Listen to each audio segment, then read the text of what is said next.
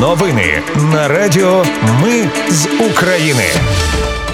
Ми з України з вами Оля Боровець. і Далі для вас підготувала огляд основних новин тижня, що минув. У новинах почуєте про масовані атаки, зачинені сховища, через які загинули люди, та реакцію влади. Також дізнаєтесь, як покарали столичних блогерів, які знімали роботу ППО, і чи справді усіх за це карають. Розповім про атаки безпілотників на Росію та що про це думають у США і Європі. Дізнаєтесь, як світ продовжує допомагати нам у війні з Росією та хто вирішив і чому що Україна порушує права одностатевих пар. Також слухайте, чи погодився Казахстан прийняти ядерну зброю від Росії, за що посли ЄС оголосили демарш Грузії та для чиїх фур закрила кордон Польща. Дізнаєтесь, що не так з відмовою від вченого звання міністра освіти та хто заборонив в Україні ртутні термометри. А наприкінці почуєте, куди подівся кучма, скільки позашлюбних дітей у Саакашвілі та як українські футболісти гроші на відбудову ліцею на Чернігівщині збирають. Щоб ми могли робити новини і надалі просимо вашої підтримки. Заходьте на сайт ми з України.ком та тисніть кнопку Підтримати. Для нас важлива кожна гривня. Дякую. Повертаюся до новин. Основні сили противника, як і у попередні тижні, зосереджені на Бахмутському та Авдіївському напрямках. Окупанти зупинили наступальні дії у Бахмуті для перегрупування і заміни вагнерівців на регулярні війська. Водночас росіяни збільшили кількість артилерійських обстрілів. Повідомила заступниця міністра оборони Ганна Маляр. На Донеччині оголосили про примусову евакуацію дітей. Вивезти планують 239 дітей з семи населених пунктів у безпечніші регіони України. Примусова евакуація дітей стосується міста Залізне, селищ Нью-Йорк і Північне, а також сіл Костянтинівка, Іванопілля, Миколаївка та Подільське. Відповідне рішення ухвалила Донецька військова адміністрація.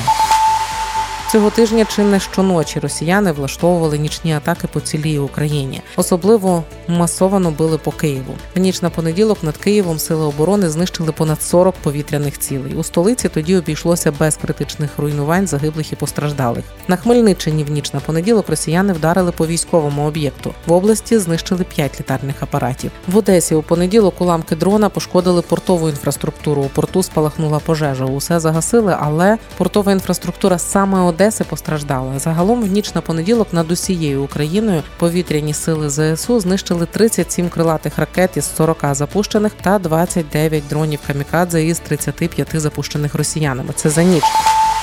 Лише за 6 годин після нічної атаки у понеділок росіяни знову запустили ракети по Україні. По Києву вдарили балістичними ракетами. Головнокомандувач ЗСУ Валерій Залужний повідомив, що лише на Київ та область випустили 11 ракет Іскандер М та Іскандер К. Усі їх знищили. Уламки ракет впали у різних районах столиці. На Подолі загорівся дах двоповерхової будівлі. Його швидко загасили. Одна людина отримала поранення у Подільському районі.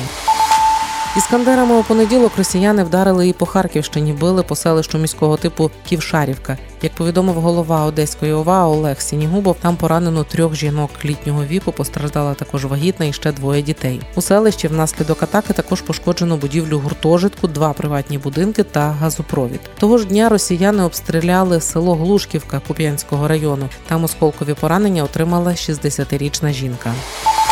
У понеділок в день росіяни також вдарили по Дніпропетровщині. Одна жінка загинула, і десятеро людей госпіталізували після обстрілу Покровської громади. Серед постраждалих 11-річний хлопчик повідомив голова Дніпропетровської ОВА Сергій Лисак. За його словами, загиблій був 51 рік. Серед поранених троє у важкому стані, решта у стані середньої тяжкості. На Турецьк на Донеччині росіяни в понеділок в день скинули дві авіабомби. Загинули двоє, і отримали поранення восьмеро людей. Повідомив голова Донецької ОДА Павло Кириленко. Зокрема, одна з авіабомб влучила по місцевій АЗС. Там загинув 28-річний робітник. Друга бомба впала на адміністративну будівлю. Також пошкоджено приміщення банку, навчального закладу та автомобільний транспорт. У ніч на вівторок росіяни знову влаштували масовану атаку. Протиповітряна оборона знищила 29 із 31 запущеного ворогом шахеда. Однак під час нічної атаки у Києві загинула жінка. Вона вирішила вийти на балкон під час тривоги, щоб подивитися на роботу ППО. Ще 12 людей отримали поранення. З них п'ятеро були госпіталізовані. Повідомив столичний мер Віталій Кличко.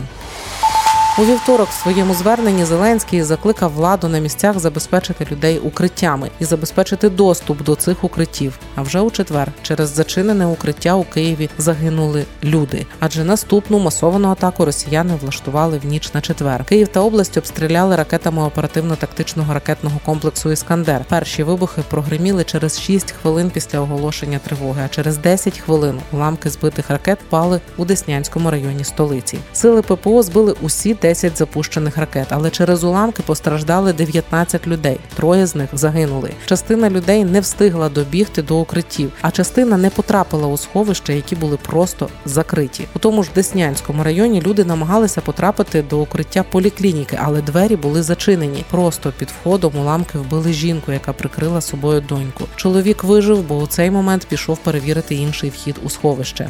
Ну, була тривога, люди бігли в укриття, і укриття просто не відкрили, та й все. Люди стукали. Дуже довго стукали е, нікому. Були жінки, діти, і ніхто не відкрив. Там була ваша дружина. Дружина, дитина, ну з дитиною все добре, а дружина загинула. Ви були разом з ним? Так, я просто побіг на ту сторону звати, щоб відкрили. І якраз в цей момент все сталося. І в той момент прилетіло, не знаю, уламки, що. Розповів Суспільному чоловік загиблої Ярослав. За цим фактом було розпочати кримінальне провадження. За зачинені укриття у Києві у четвер поліція затримала чотирьох осіб. Як повідомила прес-служба Київської міської прокуратури, затримані перша заступниця голови Деснянської райдержадміністрації, директор лікарні та його заступник з технічних питань, а також охоронець поліклініки. Саме у сховищі цієї поліклініки намагалися заховатися загиблі. Трьом затриманим готують підозру у службовій недбалості, що спричинила тяжкі наслідки. А охоронцю готують підозру в залишенні в небезпеці, яке призвело до смерті. Свідки, які першими побачили охоронця, підозрювали, що він був нетверезим. Він постійно повторював, що не встиг, бо в нього болить нога. Водночас керівник Деснянської окружної прокуратури Києва Антон Єфімов розповів, що обстеження охоронця показало, що він був тверезим. Вже у п'ятницю президент Зеленський доручив перевірити усі укриття України. Звіту він чекає за 10 днів. У столичній адміністрації повідомили, що не мають іншого виходу, крім як тримати усі укриття в місті постійно відчиненими. Ще одна атака на Київщину була в ніч на п'ятницю. Поранення отримали двоє людей, зокрема дитина. Через падіння уламків пошкоджено п'ять приватних будинків та кілька машин і вікна в одному з офісних приміщень. Загалом тієї ночі у небі над Києвом і навколо столиці ППО знищила понад 30 повітряних ворожих цілей. У четвер та п'ятницю росіяни обстріляли і Харків. 1 червня завдали ударів по промисловому об'єкту в індустріальному районі Харкова. З під завалів врятували 63-річну жінку. У п'ятницю прильоти були в лісовий масив. Загалом у четвер внаслідок російських обстрілів по Україні загинули щонайменше семеро людей, 27 осіб отримали поранення. У п'ятницю жінка загинула, і троє дітей зазнали важких поранень, коли їхня машина підірвалася на невідомому вибуховому пристрої у Харківській області. Як повідомив голова Харківської ОДА Олег Синігубов, трагедія сталася біля сіл Морозова Долина та Леміщини Богодухівського району. Україна у вівторок повернула тіла 76 загиблих захисників. Передача тіл з тимчасово окупованих територій відбулася за сприяння офісу уповноваженого зі зниклих безвісти при мінреінтеграції у співпраці з силовими структурами. Блогери і ППО у середу у Києві поліція вирахувала семеро жінок і двох чоловіків, які зняли і поширили роботу ППО в соцмережах ще 16 травня під час атаки. СБУ оголосила підозру чотирьом блогеркам. Імена підозрюваних за даними видання Українська Правда це Дар'я Семенченко, Ольга Дідовець, Людмила Нужна та блогерка Ірина Воронова, дружина наркодилера Юрія Чернецького, який відбуває термін у в'язниці. Для оголошення підозри СБУ зібрала доказову базу і отримала висновки експертиз, які підтвердили незаконність дій жінок. Кожна з них викладала відео з роботою ППО у власній соцмережі. Одна надіслала це відео ще й в телеграм-канал, звідки воно розлетілося російськими пабліками. Ще одна розіслала відео ще й месенджерами. Солом'янський районний суд Києва задовольнив клопотання прокурорів та обрав цим чотирьом блогеркам запобіжний захід у вигляді цілодобового домашнього арешту, доки суд не прийме остаточне рішення щодо їх покарання. Стосовно ще двох фігурантів, які також оприлюднили заборонений контент, контент, слідчі дії тривають. Цікавий факт: 16 травня відеороботи ППО опублікувала і акторка Ксенія Мішина. Підписники відразу налетіли на неї у коментарях. За два дні Мішина е, відео видалила і опублікувала вибачення в інстаграмі. Вибачення є. Досі воно є в інстаграмі. СБУ до Мішиної не навідувалося. Ще один факт: цього тижня одним з перших оприлюднив фото збитої ракети у Києві столичний мер Віталій Кличко. Також публікував фото наслідків російської атаки голова поліції Київщини Андрій Нєботов і начальник КМВА генерал-полковник Сергій Попко. Керівник офісу президента Андрій Єрмак розкритикував їх за ці дії, назвав безвідповідальними. В СБУ їх не кликали, підозри не оголошували.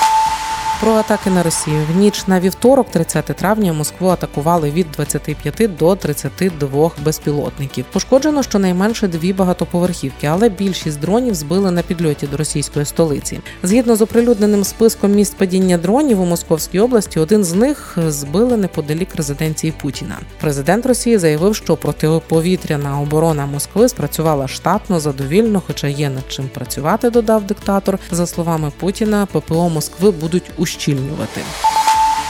Росіяни також повідомили, що їхні Шебекіно у Білгородській області на кордоні з Україною перетворилося на повноцінну зону бойових дій. За даними місцевої влади, по Шебекінському округу лише за добу випустили 850 снарядів. Вже у п'ятницю Легіон Свобода Росії опублікував відео, на якому в кількох місцях над прикордонним містом Шебекіно здіймається дим. Бійці натякнули, що це їхніх рук справа. Рухаємося далі. Росія буде вільною. Резюмували добровольці. У ніч на п'ятницю відразу кілька російських губернаторів заявили про нічну атаку безпілотників. Зокрема, заявили про атаку на об'єкти паливно-енергетичного комплексу Смоленської області Росії та про нерозпізнаний об'єкт, який впав в лісі в Калузькій області. Губернатор Курської області також заявив про атаку, нібито українських безпілотників. У Білому домі заявили, що не підтримують удари по російській території. Однак при цьому додали, що Україна має право на власний розсуд використовувати надану зброю. Натомість міністр закордонних справ Великобританії Джеймс Клеверлі, коментуючи удари дронів у Москві, заявив, що Україна має законне право захищатися і може використовувати силу за межами своїх кордонів. Президентка Європарламенту Роберта Мецола вважає, що Європейський союз повинен підтримувати Україну, поки Росія не забере війська з її території, а удари по російській території не можуть впливати на надання допомоги, як і аргумент про те, що надана Києву зброю може потенційно застосовуватися для ударів по території Росії. Я думаю, що будь-хто, хто наводить цей аргумент, забуває той факт, що Росія вторглася в Україну, і поки Росія не залишить Україну, ми не збираємося припиняти підтримку України, підкреслила Мацола. Уряд Німеччини теж висловив свою позицію. На думку офіційного Берліну, міжнародне право дозволяє Україні наносити удари по території агресора з метою самооборони. Допомога світу Данія збільшить військову допомогу Україні. Як заявила в понеділок прем'єрка країни Метте Фредеріксен, витрати збільшать на майже 18 мільярдів крон. Це 2 мільярди 590 мільйонів доларів. Гроші даватимуть цього року і у наступні роки поступово. Фонд, з якого фінансується військова допомога Україні, був створений у березні. Немає жодних ознак того, що наступний рік буде роком миру, тому ми вже виділяємо понад 10 мільярдів у 2024 році. Пояснила прем'єр-міністр. За словами Фредеріксен, потреба у поповненні фонду виникла, тому що 70% коштів цього фонду вже використали. Британську зброю можуть виробляти в Україні. Президент України провів переговори з представниками британської оборонної компанії Bae Systems і за результатами розмови повідомив, що в Україні готують базу для виробництва і ремонту. Йдеться про зброю від танків до артилерії. США в середу оголосили про виділення Україні чергового пакету військової допомоги на 300 мільйонів доларів. Новий пакет містить додаткові засоби протиповітряної оборони, артилерію, протитанкові засоби та боєприпаси, зокрема для стрілецької зброї. Спочатку повномасштабного вторгнення Сполучені Штати, за даними Пентагону, вже надали Україні е, військової допомоги майже на 38 мільярдів доларів. Україна порушує права одностатевих пар.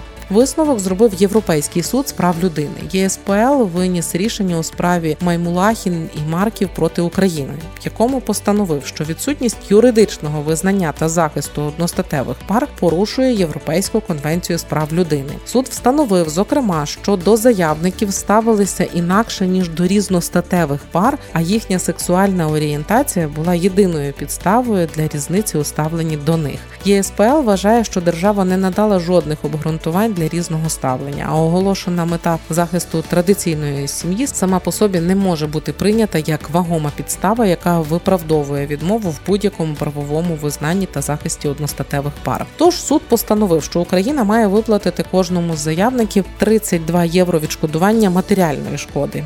5 тисяч євро кожному з них відшкодування моральної шкоди і 4 тисячі євро солідарного відшкодування судових витрат та витрат загалом на весь процес.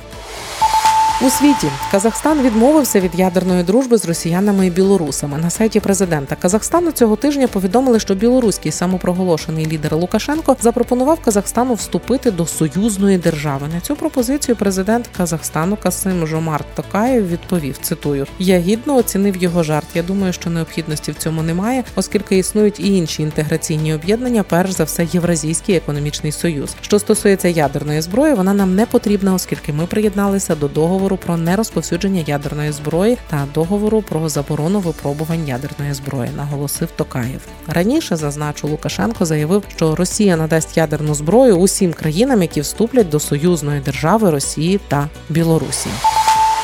Посли ЄС оголосили демарш Грузії через відновлення авіасполучення з Росією. Посол Європейського союзу Грузії Павел Герчинський у понеділок передав грузинському віцепрем'єру Ливану Давіташвілі офіційний демарш. Із Герчинським з грузинським віцепрем'єром зустрілися посли усіх 27 держав ЄС. Грузинському урядовцю повідомили, що рішення про відновлення авіасполучення з Грузією суперечить одностайному рішенню усіх членів ЄС не здійснювати прямі перельоти в Росію та з неї і не допускати прольоти російської авіації над територією ЄС. Натомість віце-прем'єр Грузії запевнив європейських послів, що компанії, які перебувають під санкціями ЄС, не будуть обслуговувати авіарейси, а всіх прибулих росіян будуть ретельно перевіряти. Нагадаю, що заборона на польоти російських авіакомпаній до Грузії діяла з 2019 року. Її зняли 15 травня 2023 року. Того ж дня в Росії скасували візовий режим для громадян Грузії. Ці події викликали протести опозиції в Тбілісі, а президентка Грузії Саломе Зурабішвілі оголосила бойкот Georgia Airways через відновлення їхніх польотів в Москву.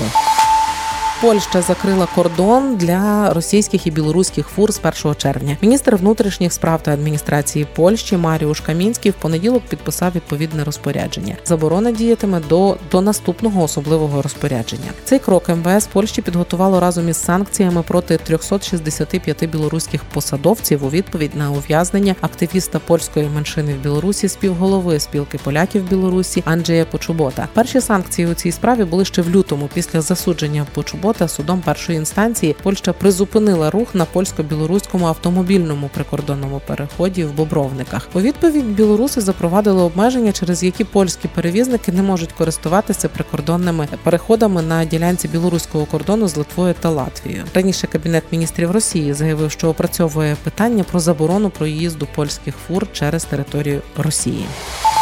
Економіка і фінанси. Уряд підвищив тариф на електроенергію для населення з 1 червня. Це попри обіцянки президента, які він дав на початку повномасштабного вторгнення, про те, що на час дії воєнного стану тарифи не підніматимуть. Попри все, міністр енергетики Герман Галущенко у терміновому порядку вніс постанову про підвищення тарифу і її схвалили. Тож тепер тариф 2,64 за кіловат годину. До подорожчання в Україні діяли три тарифи: два соціальні для населення та один ринковий для бізнесу. Побутові споживачі, які використовували на місяць менше 250 кВт годин, платили гривню 44 за кВт годину. Той, хто більше, гривню 68 за кВт годину. Ціна для юридичних осіб, яка включає вартість електроенергії, ПДВ, тариф на розподіл, передачу, диспетчеризацію та постачання, перевищує 6 гривень за кВт годину.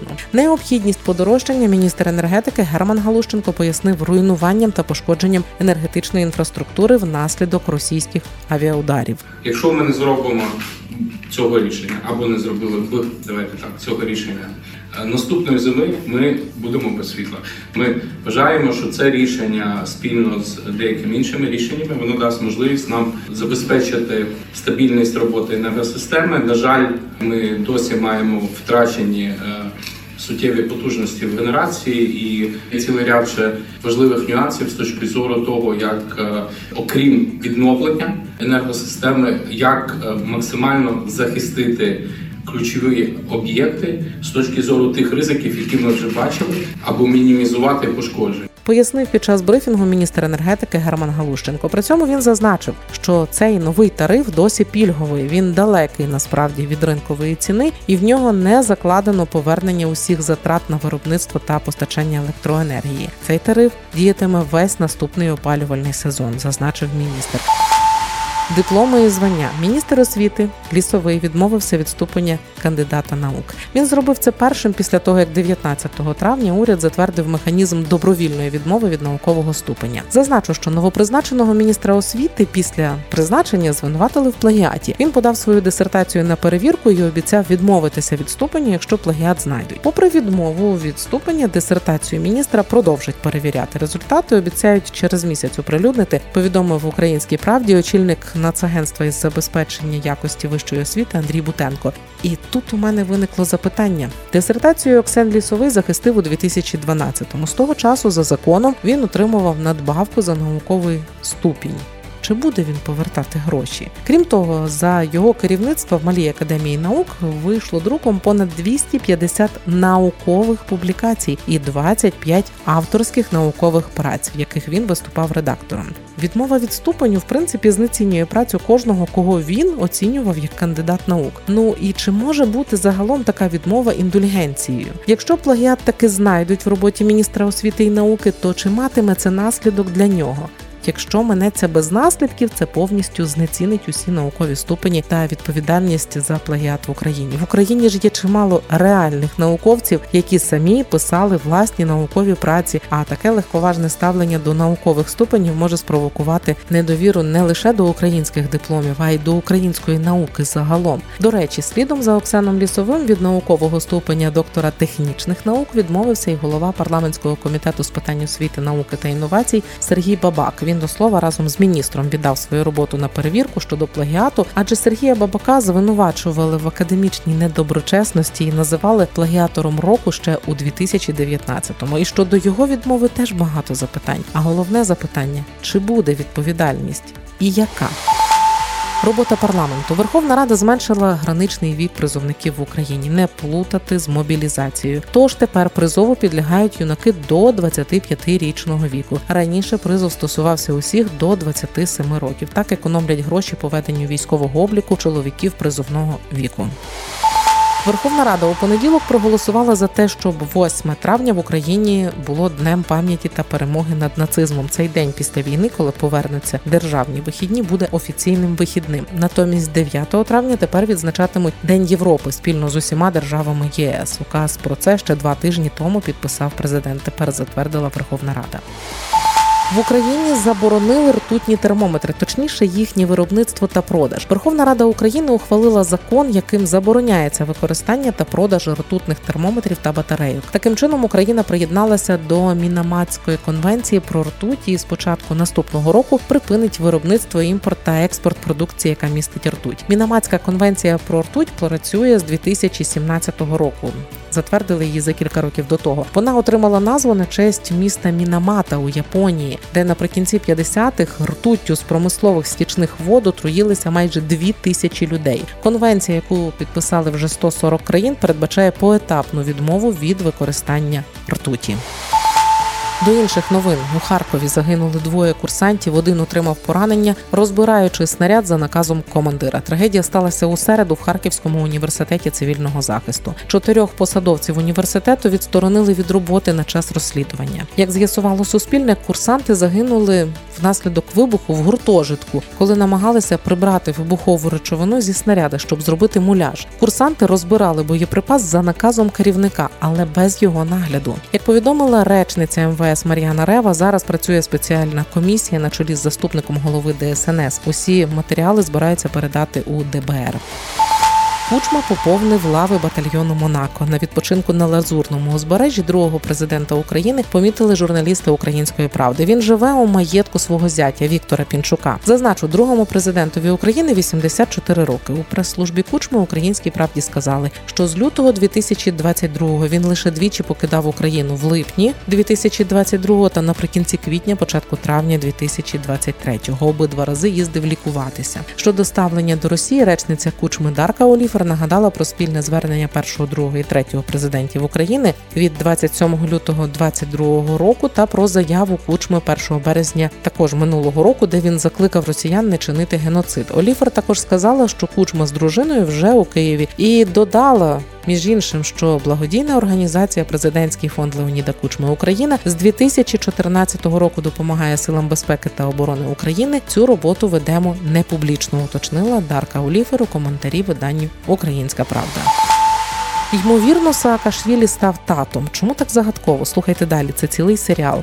1 червня, у день захисту дітей, 32-річна депутатка від Слуги народу Єлізавета Ясько оголосила, що стала мамою. Коли стала мамою, не уточнила. Допис був до дня дитини. Тож не факт, що саме зараз народила. Зате Ясько уточнила, що цитую: для батька наша дитина це його українське коріння та українське продовження, про яке він мріяв і так хотів мати, пишаючись своїм паспортом громадянина України. Стать дитини Ясько теж не уточнила. Зазначу, що про роман тоді ще одруженого Саакашвілі з Ясько стало відомо в листопаді 2020 року. На загал про свої стосунки вони оголосили у відео, яке опублікували у Фейсбуці в жовтні 2021-го перед виїздом Саакашвілі в Грузію. Дружина Саакашвілі Сандра Руловс зізналася, що це відео стало для неї несподіванкою. У січні 2022-го з'ясувалося, що окрім двох синів від екс-дружини, у Саакашвілі є ще й позашлюбна донька. Про неї він оголосив у своєму новорічному привітанні, яке опублікував у Фейсбуці, попри те, що перебував у в'язниці. Дівчинці на той момент було півтора роки. Її матір співачка Софо Ніжарадзе, і дівчинка носить батькове прізвище. Саакашвілі перебуває за ґратами з часу повернення до Грузії напередодні тамтешніх місцевих виборів 2021 року. На знак протесту він кілька разів оголошував голодування, наполягаючи на тому, що арештували його за політичним звинуваченням. У листопаді 2022-го адвокат політика Шалва Хачапурідзе зазначив, що в Саакашвілі діагностували деменцію і туберкульоз. Адвокати Саакашвілі звернулися до Європейського суду з прав людини, щоб забезпечити належне лікування